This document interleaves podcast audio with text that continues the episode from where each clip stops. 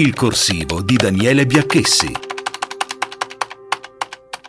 Addio alla bustina di zucchero? La Commissione europea, nel quadro del programma comunitario denominato Green Deal, ha appena presentato il suo secondo pacchetto sull'economia circolare, attraverso il quale Bruxelles mira a ridurre entro i prossimi vent'anni i rifiuti da imballaggio del 15% in ogni Stato membro. Per riuscirvi punta decisamente sul riuso dei contenitori e sul sistema piuttosto diffuso nel nord del continente del vuoto a rendere, con target vincolanti al 2030 e al 2040 che rischiano tuttavia di mettere in serie difficoltà alcuni comparti dei dell'industria italiana. Nel 2020, spiega la Commissione, ogni europeo ha generato quasi 180 kg di rifiuti per un totale di 332,7 milioni di tonnellate di carta e cartone e di 15 milioni di tonnellate tra plastica e vetro. Il rischio è quello che, in mancanza di un provvedimento legislativo immediato, gli scarti delle confezioni dei vari prodotti finiscono per aumentare del 19% prima del 2030. Per questo motivo la Commissione ha presentato ai governi e all'Europarlamento una proposta di regolamento che si pone l'obiettivo di stabilire regole uguali per tutti, fissando standard comuni sia sui formati degli imballaggi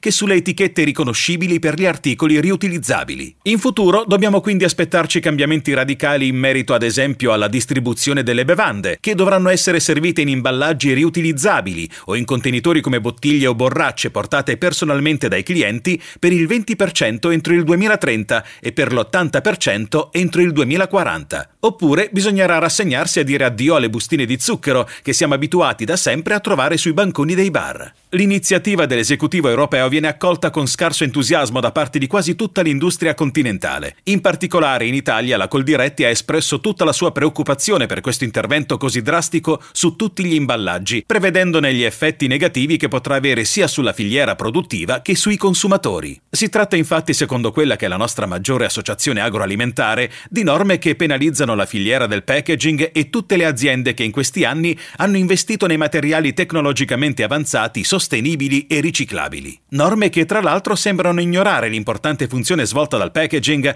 anche nel proteggere gli alimenti e nel prevenirne gli sprechi. Infine, sempre secondo la Coldiretti, la svolta che ha in mente la Commissione comporterà inevitabilmente un sensibile aumento dei costi di produzione, finendo così per riflettersi anche sui prezzi pagati dai consumatori.